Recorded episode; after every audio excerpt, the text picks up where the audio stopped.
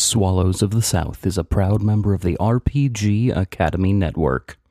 Hello, and welcome to Swallows of the South. I'm Quinn Wilson, storyteller, and welcome to part one of The Fall of Shazrad. This is the first episode in our eight week run with the Orpheus Protocol's very own Rob Stith.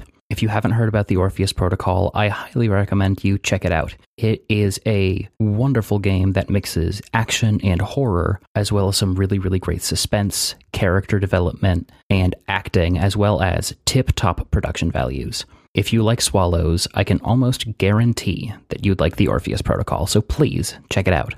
In addition to that, I wanted to thank Argyle Prime for their five star review over on iTunes and Kyle Thomas for their generous contribution on Patreon. Thank you both so much. Each five star review helps get the word about us to more new listeners, and each contribution on Patreon helps us keep the show afloat and going, paying things like hosting costs, etc. They also allow us to spend some time working on additional projects, including short fiction, that Josette has been writing, and we also have some from John to share in the near future, so look forward to that. Now, without further ado, let's get started. No crawl this week. You're going to go straight to the action.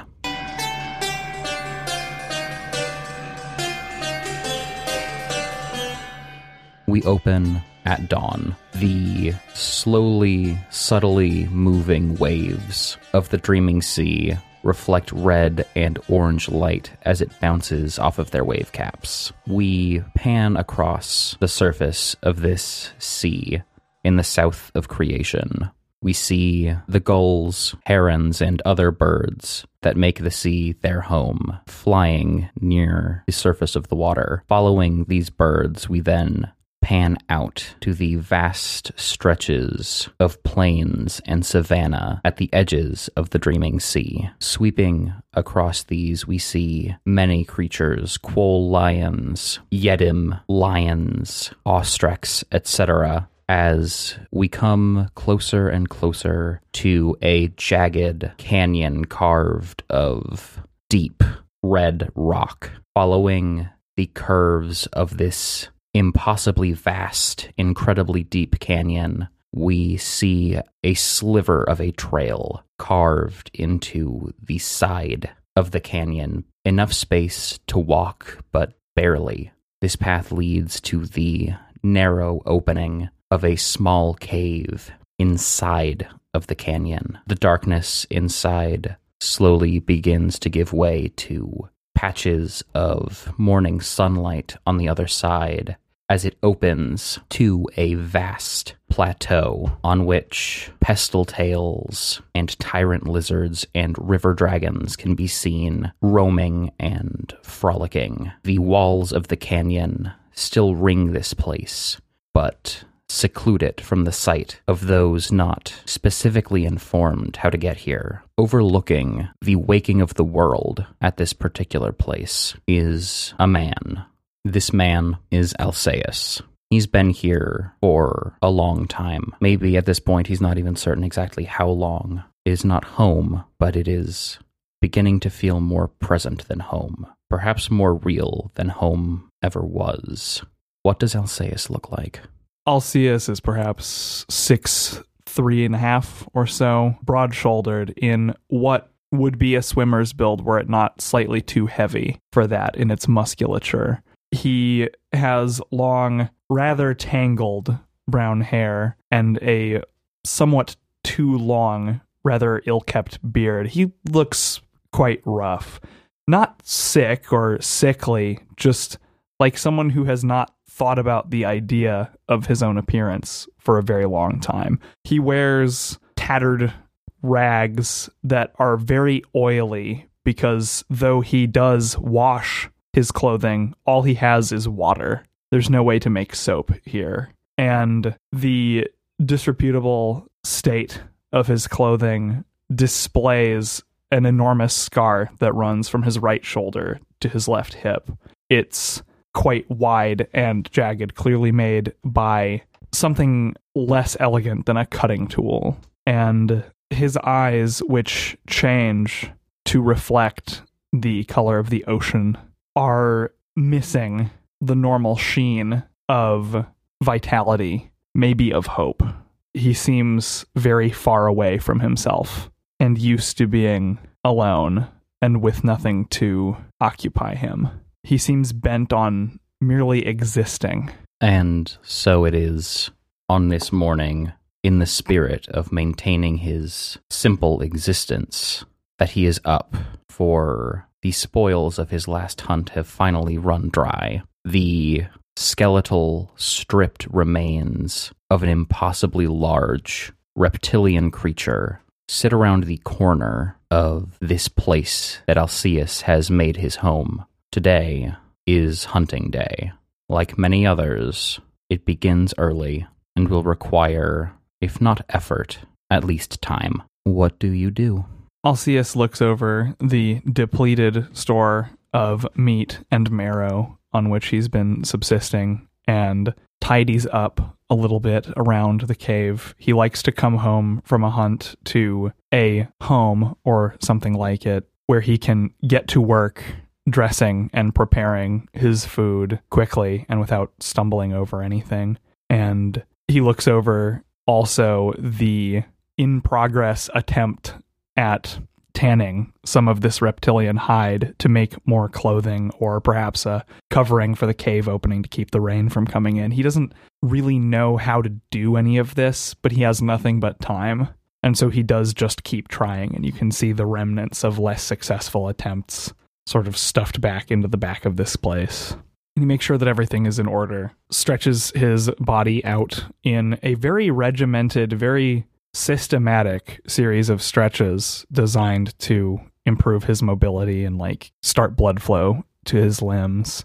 Almost a yogic kind of series of movements that seem rather at odds with the savagery of his living conditions. It's clearly something that he learned elsewhere. And he slows as he moves through this series of stretches because the effort of the regimen itself is not as severe as the increasing difficulty of warding off the memories that come with it, which is something that he can't deal with if he has to go hunt today because the things that he must hunt sometimes are quite a threat. So he remains focused, if a bit slow, and makes his way to the tunnel from which he exits the canyon.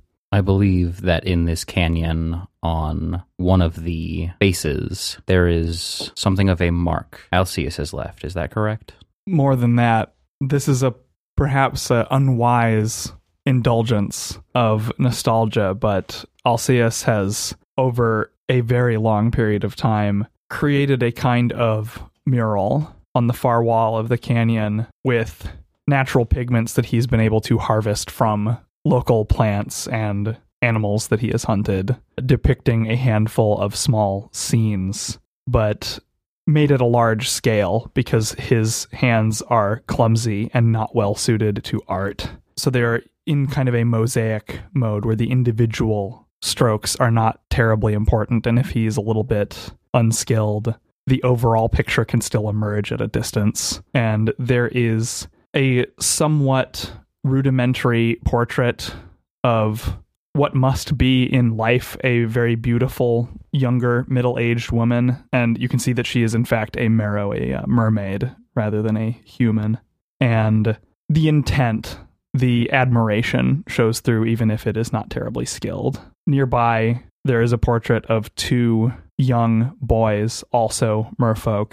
One dark of hair and one slightly larger with brown rather than black hair playing, seeming to chase one another. And there is a much more stylized and jagged, angular portrait of a muscular, bearded merman on a throne of coral. And you can see that on the surface of that portrait are numerous deep pockmarks where Alceus has struck the stone in anger as he worked, giving it a kind of warped affect. And so it is with the large amount of shade provided by this enclosed portion of the canyon and the waking light of the dawn that the portrait of the woman is being touched by the warm red and orange light, and from her fading past the children and to this menacing figure, shadows deepen into blues to purples, almost to blacks. As Alceus descends to begin his resigned work, go ahead and please give me a perception plus survival roll. And the results on that are basically going to determine the speed at which you are able to track and determine your prey, as well as the particular type of prey that you are going to be best able to track on this particular day. I'm going to use sensory acuity prana. Eight successes. As you are stepping from the red stone of this path down to the soft, cushioned grass below, it's not terribly long before you find ox dragon tracks and some leavings. You've hunted ox dragons before. They offer you a challenge. They're large beasts, but the challenge has commensurate rewards. Not only does it have enough meat to last you for weeks, if not months, its two enormous horns and the skin and leather on the large frill that sits around its head make for excellent building materials.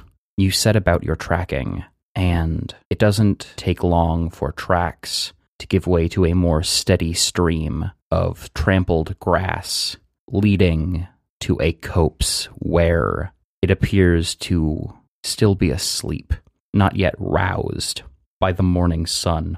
John, at this point, I would actually like for you to go ahead and make me a dex plus stealth roll. All right. That's a big old one success. Perfect. And I'm not going to ask Josette that you roll the same unless you would like to. Sure, let me roll my stealth of one. That's, yeah. You could beat him. You Very know what? easily. Theoretically. Okay, it's Dex and stealth. Yeah. I get five dice on that. The higher result is what will determine the difficulty to find you.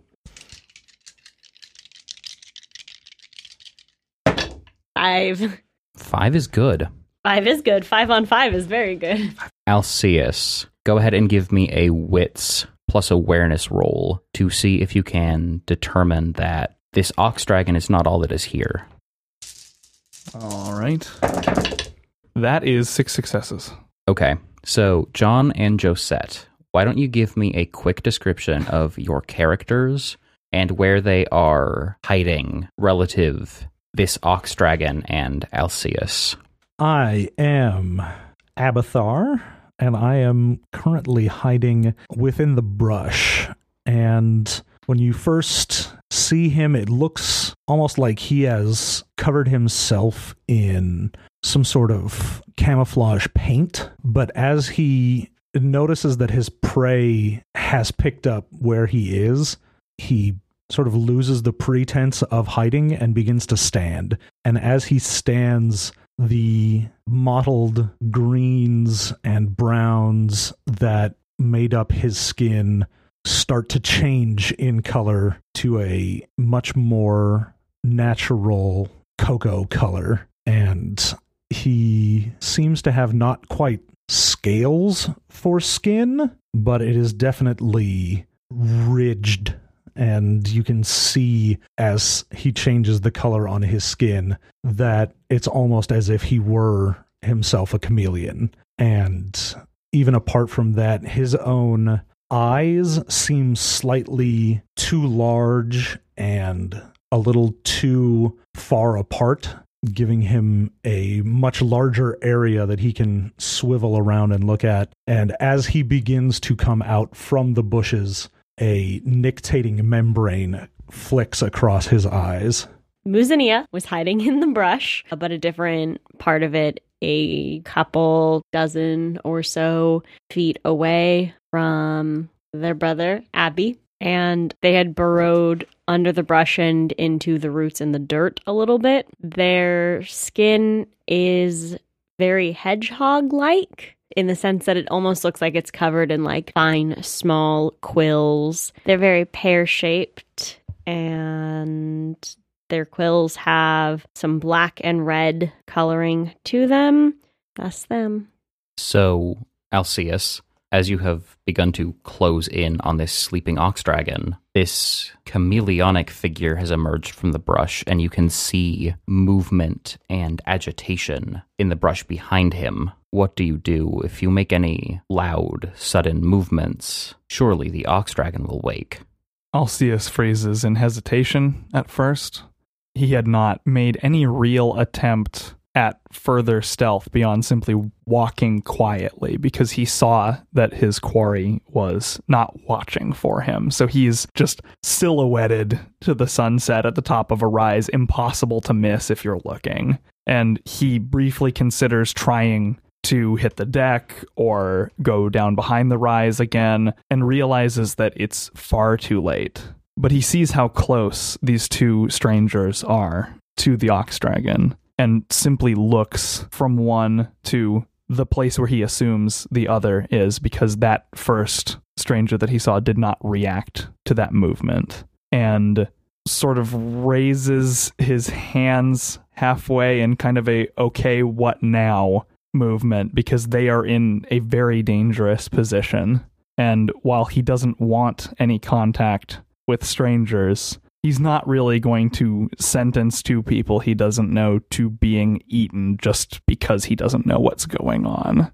Abathar looks up to the silhouetted figure, puts a finger to his lips in a shush motion, and begins confidently and very quietly walking his way up as he motions backward to where Muzanya is, motioning them forward. They very smoothly roll out of the dirt at the bottom of the brush and creep along the floor behind.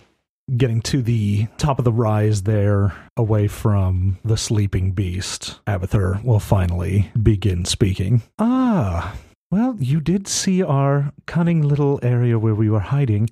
I had hoped to make this slightly more of a game, but here we are. Alceus finds that it's very difficult to speak. He hasn't done so in a very long time. He clears his throat, then looks down at the dragon to make sure that he wasn't too loud. I am actually going to ask for a charisma plus stealth in order to maintain the silence of this conversation against the ox dragon's perception. Do we all have to roll and we take the highest? Well, whoever's what? talking. You haven't said anything yet. I don't have stealth. Go ahead and tell me your results. All right. Uh, Abathar has three. Alceus has two. Zaina's one. All right, and here's that ox dragon. That is two successes. I'm going to say that for now, Abathar is able to determine the places where voices are being raised too loud or where movement is creating noise or sensation that the ox dragon might pick up and is able to correct that in time that the slightly less aware or able Muzinia and Alceus are able to keep the creature asleep, but there are times where lightly it seems to begin to stir. You have time, but perhaps not that much. What do you do? How rare slash good is this situation in terms of hunting? Like finding this kind of creature and having it to sleep? The question is like weighing my suspicion of people here versus like how important it is to take advantage of this opportunity. Yeah, so ox dragons, you've probably killed one or two in the time that you've been here. They are large. Often, if they have company, be they mother pup pairings or packs or anything like that, they become significantly harder to isolate and kill. So it's not a once in a lifetime opportunity, but this is probably the only chance you'll get to get not only this meat, but these supplies for shelter and crafts work for months yet.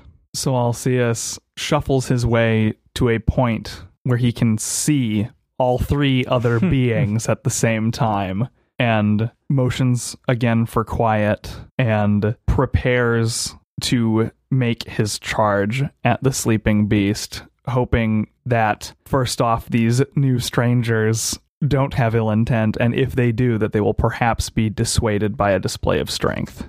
Abathar, seeing that even with the appearance of him and his sibling showing up, has not deterred their quarry from going after their hunt. Being a hunter himself, he nods, motions towards the ox dragon, and begins to fade back into the background. And uh, you can barely hear him say, Proceed. I'm going to ask that everybody roll join battle. So Muzania has six. Abathar is also at six. The Ox Dragon's at four. Alceus has a lot of initiative. Yes, why don't you talk us through very briefly what you're doing here? Okay, so he already has sensory acuity prana activated. He is using Awakening Eye to gain a full excellency to his initiative. He also has a specialization in join battle for awareness and also fast reflexes merit, which ends up being 22 dice for join battle. Double nines, reroll non success dice for every 10 you roll, cascading with additional 10s. Alrighty. So, with a shockingly bad roll, perhaps caused by the strange anxiety of not being alone, Alceus has 11 successes, or rather, 8 successes, 11 total initiative. That means Alceus has one initiative, which means you can reflexively activate your single point flashing in the deep style for 10 motes if you would like. I will do so. Is that peripheral or personal? Uh, it's a combination. I have spent nine motes out of peripheral. I'm really just right there on the edge. Okay, so with that mix, that means that your caste mark begins to glow as you enter your form. What does entering your form look like before you go ahead and roll your wits plus martial arts to roll join combat for your fist initiative, reflecting the preternatural speed with which you are able to chain powerful strikes together. Alceus's combat stance is a rather orthodox boxing kind of stance. He has his right hand chambered loosely at his side, while his left hand hovers almost snake like, making small darting adjustments out in front of him. His left knee is bent, and much of his weight is thrust forward on that leg, whereas the right leg is posted back for stability and the preparation to launch his body forward. Perfect. Roll that fist initiative. Alceus's jabbing hand has four successes on initiative. Actually, six due to double nines. bringing you to a total of nine initiative. Alceus will act, then Alceus's fist will act. What do you do with your first turn? This ox dragon is beginning to stir, but is, for all intents and purposes, asleep. It will be at a minus three to its defense this turn. And to clarify, this ox dragon is essentially a triceratops, if that was not clear. It is bellowing these large puffs of steam out of its nostril as it sleeps. Alceus will activate Liquid Steel Flow for a scene long boost to his damage, and this brings him above 10 spent out of peripheral. So it's every five you spend in an instance. How much did Liquid Steel Flow cost? Five. So you do begin to burst with your anima. So let us know what colors that is. You are not yet iconic, so your totem is not visible, but the blend of colors unique to Alceus's soul are bleeding into light around his body. Alceus's aura is a swiftly moving, almost tentative blur like motion seen in dark water, made from ocean hues occasionally cut through with flashes of burning silver. So, as this aura becomes visible, it becomes sort of reflective of what is going on with the energies within Alceus's body. The wisps of quick moving energy are occasionally caught up and pulled into the center of Alceus's body, where they branch out and seem to coil themselves into his thews, increasing his strength and preparing to be released in an attack. And once the pressure of the internal energy seems to be close to a breaking point, he suddenly launches off of the ground. It's it is like running, but it is also like swimming as he moves incredibly quickly through the air, just mere inches off of the ground, taking strides that are impossibly long as he digs one foot after another into the ground. Go ahead and roll that attack and give yourself an automatic success and two dice for your stunt. All right. So that is 10 successes. The Ox Dragon had a defense of one because of the minus three for the surprise. So you have nine rollover successes. What is the damage value of your weapon at this particular moment in time? 22. So 31 minus its soak of 13 brings you to 18 dice for damage, I believe. So go ahead and roll 18 dice of damage. So 10 successes on this one. That drops the Ox Dragon's initiative to minus six, which then increases your own initiative here to 31 because you gain 11 from having hit and dealt that damage, bringing you to 22. Plus, you get your crash bonus, which is enhanced by your possession of the charm One with Violence, which grants you additional nine initiative. So, what does it look like as you charge into this sleeping Ox Dragon and essentially render it incredibly vulnerable to all subsequent damage? Alceus charges forward fast enough that it is difficult to track him with the eye and throws his more powerful right hand strike in precise time with the step that he takes. So he is still running at full speed when he makes contact with the ox dragon. So it is almost as though he is using his leg to jump the motion of his punch right into the space behind the armored frill, such that the head will be snapped violently forward into the dirt with hopefully enough force to either cause damage to the creature's spine or perhaps concuss it. Perfect. As that happens, we move on to the next turn, which is your fist at nine initiative. What do you do? So Alceus's leading hand, his jabbing hand, snaps out right as the creature's head rebounds off of the ground in an attempt to time it such that the force of the bulk of its head coming back is combined with the normally lighter jab attack. Part of the fighting style that he has learned and helped to further develop in his time in his previous life is to make the left hand almost independent of the rest of the body and instinctual in the quick timing of its attacks to become a very unpredictable distraction during a fight. So it's not even as much that he planned it, it's just completely ingrained that this is the time that you would throw out an additional quick attack. And he does. So that is six successes. 6 plus 22 is 28, minus 13 is 15 damage dice. I hope you listeners love that math. Eight successes.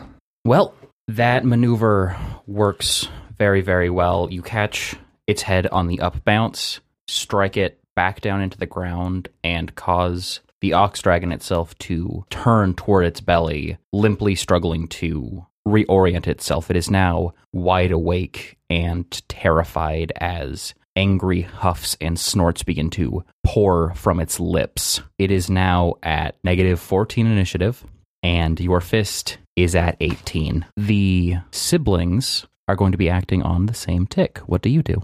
Abathar sees this incredible display and burning light and essence coming off of Alceus, and he makes an audible, huh.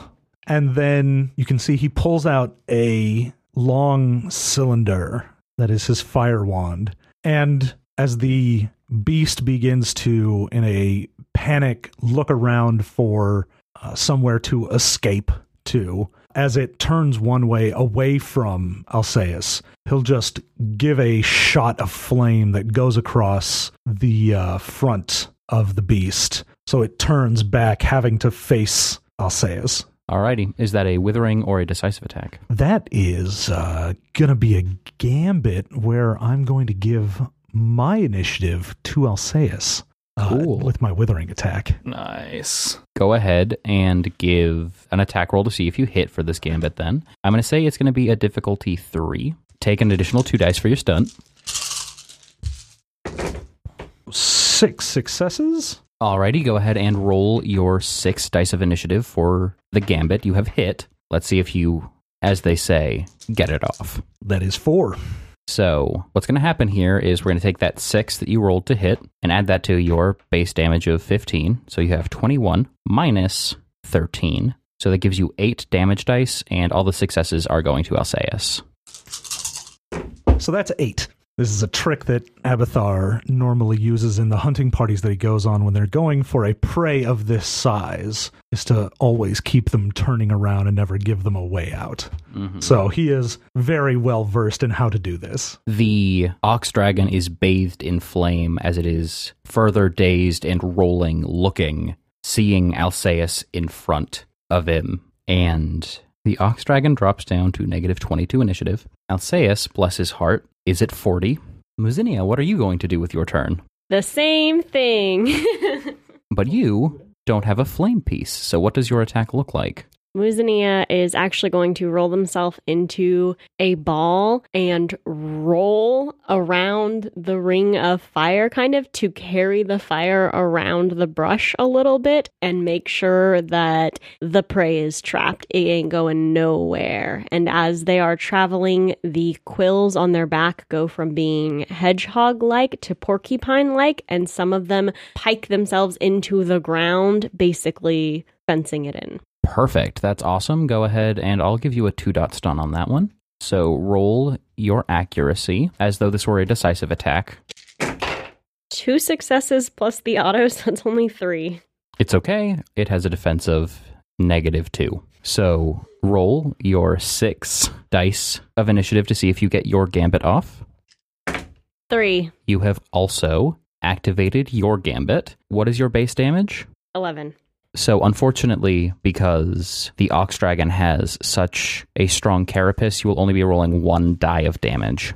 Ah, that was a success though! Congratulations. Ox Dragon is at negative 23, and Alceus is at 42. so worth it. So, you have essentially created this flaming perimeter with spikes on the backside of the Ox Dragon. It has been so overwhelmed and flustered this round, and it has just woken up. This has happened so quickly. First round of combat. It's not actually getting its action this round. So we cycle into the top of the next round at 42 for Alceus. So Alceus, seizing this moment to attempt to fully disable and kill this creature, activates Thunderbolt Attack Prana. He actually skips back a goodly distance from the creature to give himself space to charge forward again as he seems to somehow take an additional step immediately in the wake of a normal step, briefly vanishing as he suddenly clears the distance to his target in just less time than seems even possible and brings the full force of his body and acceleration and all his chambered energy crashing forth in one lethal movement. So here's the deal this attack roll, there's not a point in you rolling it with liquid steel flow. You have an automatic success because of the height of your initiative, which automatically clears you to roll your damage. So go ahead and roll 42 dice for me. that audience was a jar assisted roll. 19 successes, so I believe that makes it 38 damage. That does indeed make it 38 damage. Though the Ox Dragon has the legendary size feature, you have doubled your damage, which circumvents that. You have completely overfilled its health track. You've done about one and a half times its massive amount of health. What does it look like as you finish your hunt? Daylight is hardly even fully broken over the horizon, and your hunt is complete. at the end of the heartbeat for which Alceus was no longer visible, he comes back into focus, having driven his fist into the side of the creature's neck behind its frill, severing the spine at the brainstem level, immediately canceling the beast's ability to breathe or have its heart beat.